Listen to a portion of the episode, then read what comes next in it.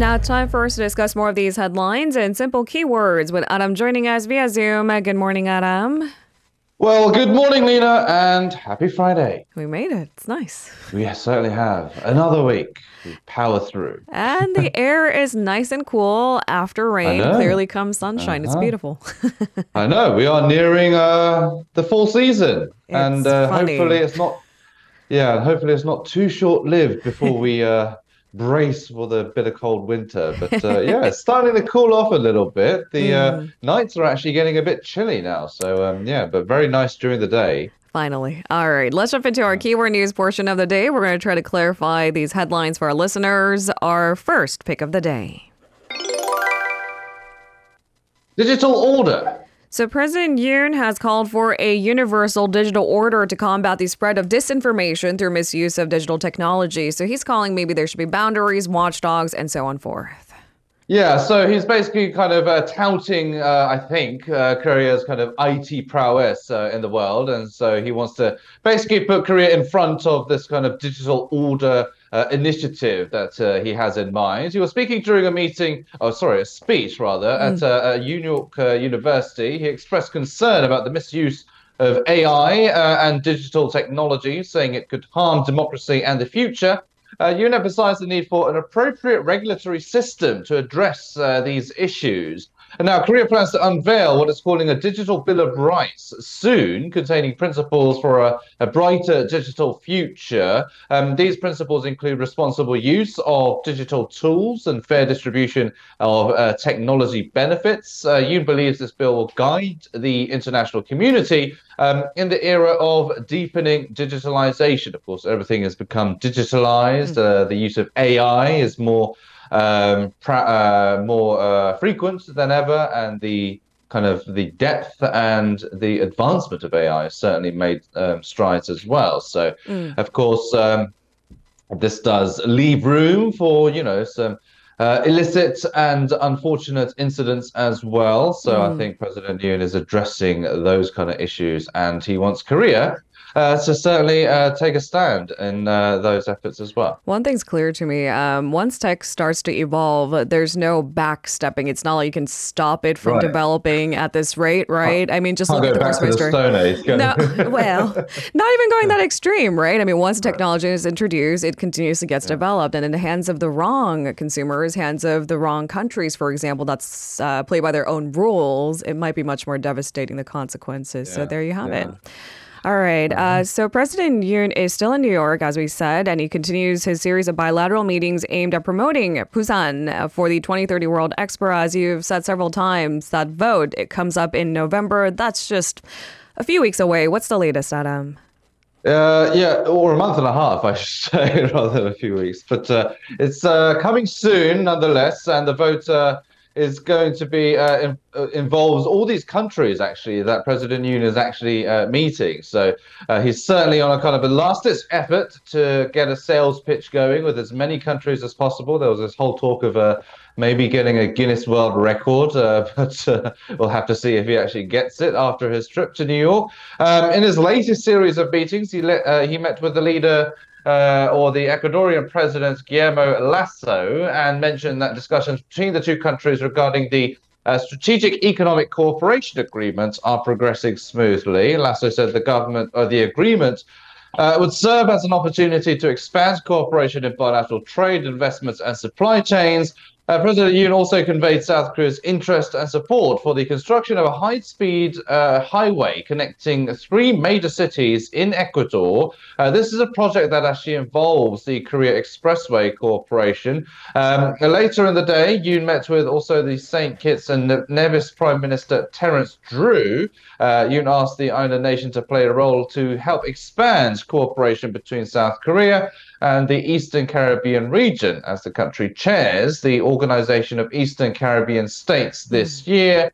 Uh, Drew expressed his expectation that the two countries' cooperation will deepen um, in the medical sector. So, uh, seeking more uh, uh cooperation mm. and um, closer bilateral ties as well, along with, of course, the promotion of uh, Busan to host the World Expo next in right. the year 2030, I think it is. Yes, yes. 2030. All right. Meanwhile, at home in the political arena, things get heated. This is our second keyword of the day. Arrest motion passed. So, in a rather surprising move, Parliament has voted to pass a motion that allows the potential arrest of DP leader Lee Jae-myung. Lawmakers pass another motion calling for the dismissal of Prime Minister Han Duck-soo. The former clearly shows a divide within the DP itself. What's the latest, Adam?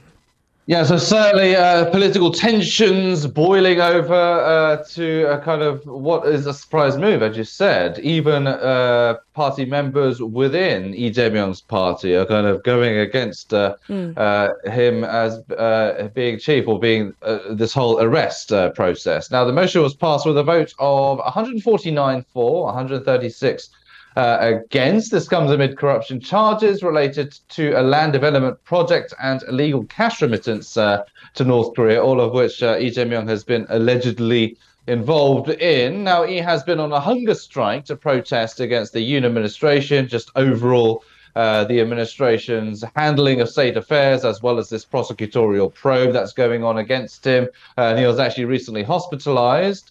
Um, he denies all allegations against him, saying it is a politically motivated investigation mm. and a kind of political coup, if you will. Now, what makes this result surprising is that, of course, as I said, a number of members from the DP voted in favor of the arrest. That's despite Lee's actual appeal for the motion's reject, uh, rejection. So basically, party members haven't listened to him. Now, by law, sitting lawmakers are immune from arrest while Parliament is in session. Uh, and can only be arrested with the consent of the National Assembly. So it is now up to a court to decide whether to issue an arrest warrant mm. uh, for E. So I want to make that clear. The Parliament mm. has basically passed a motion to the consent of the court issuing an arrest warrant. Right. But of course, um, it's not official that the arrest will actually happen, so it's up to the court. The court makes the final call. Yes. Uh, now it is unclear. There's, there's been some confusion around that, so I just yeah. wanted to clarify. Thank you. yeah. Uh, but it is unclear, of course, whether he will show up for the actual uh, arrest warrant review hearing, considering he is on a hunger strike and he is in hospital. Now, this is actually the second time the prosecution has sought an arrest warrant for E. The previous attempt in uh, February uh, was voted down by Parliament, and it was widely expected that the same would happen this time round. So that's why it's a bit of a surprise that it didn't, considering the majority that the DP holds in Parliament. Um, now, in light of this, the party's uh, floor leader, Park Kwang-on, uh, on rather, and Secretary General Cho Jong-sik uh, and other officials offered to resign, taking responsibility for the passage of the motion. Uh, and also, meanwhile, the National Assembly passed another motion calling for the dismissal of Prime Minister Han Duck-soo. Now, the vote was pushed by the opposition, blaming Han for what they call insufficient prevention and countermeasures to the um, Itaewon Crowd Crush, uh, the World Scout Jamboree, as well as the discharge of wastewater from the Fukushima nuclear power plant, and how the government really didn't um, make any efforts to try and prevent it. The DP is obviously is of course uh, opposed to any discharge. The Yoon administration and the ruling party have right. pretty much sided with um, the Japanese uh, plans. Um, within reason, though. Right. Um, this marks actually the first uh, time such a motion passed through the National Assembly. The motion is not legally binding, however, uh, and Yoon is expected to actually keep Han in his post. So it's more of a kind of a politically symbolic move mm. rather than anything to actually try and oust the Prime Minister itself. But it's basically the DP saying, we are not happy with the Yoon administration and the ruling party, so we're going to put this motion through, and they have done. All right, with that, we move on to our third keyword of the day rally ban. So, the National Police Agency is proposing a full ban on gatherings and protests from midnight to 6 a.m. to reduce public disruption caused by large illegal gatherings. Can you tell us more about the plan, Adam? Right. So uh, whether to call them illegal is quite vague as well under the current law. Uh, so that is something that the police wants to basically clarify and put into legislation. Now, this aims to be included in the law of assembly and demonstration, prohibiting uh, all forms of rallies and protests during these hours. During this time, rallies and protests would be uh, banned indiscriminately, regardless of their scale uh, or nature. So even if it's 4 a.m. and there's one person holding a placard, that could also be banned as well. Mm. Of course, um, that could uh, bring about a whole load of uh, repercussions in terms of is it a violation of freedom of speech and freedom of expression? There's all that kind of uh, baggage that might be uh, that come, might come along with it as well. Now, currently, late night assemblies and demonstrations are really kind of vaguely uh, regulated. The law generally bans outdoor gatherings before uh, sunrise or after sunset. So, whatever that means. So, basically, whether it's bright or dark. Now, exceptions are only permitted if the organizer hires um, people to maintain order uh, and whether they notify the police beforehand mm. uh, as well. However, the effectiveness of this provision was kind of limited actually by a constitu- uh, constitutional uh, court decision uh, back in March 2014. Now, the uh, National Police Agency's proposal seeks to address this legislative gap and ensure public peace during late night uh, hours. A revision bill related to this proposal has already been submitted to the National Assembly, actually by a lawmaker mm. um, from the ruling party. So, this, of course, comes amid uh, previous comments by uh, President Yoon, uh, kind of calling out these illegal rallies and what he's been calling cartels. Um, so, uh, yeah, so there's been a bit of violence and a bit of um, backlash from mm. all these unions who usually are. Uh, involved in these rallies. And mm. so we'll have to see if the police's plan does come into fruition, but that is the plan so far. All right. And our fourth keyword of the day. Multiple birth support. So, the government's latest effort to tackle the country's chronic low birth rate. So, beginning next year, the government will provide more financial support to mothers expecting twins or other multiple birth babies, uh, triplets, quadruplets, quincies. Is that how it goes? Uh, tell us the details. right. Uh, it's. Um, I think I've never seen any Hold on. Quintuplets, quintuplets, I think. Maybe? I, I, feel like I'm just making a word It's a very rare occurrence nonetheless, but uh, we've maybe heard of quadruplets, but uh, yeah. But anyway, uh, the amount of vouchers uh, or these money support vouchers given to mothers of multiple birth uh, babies that can be used to pay medical bills for pregnancy or maternity services, that'll be increased to 1 million won per child. Now, right now, whether a pregnant woman is having twins or triplets, they get the same blanket 1.4 million won support. So, uh, so from next year, January 1st, uh, for twins, it'll be 2 million won, triplets, 3 million.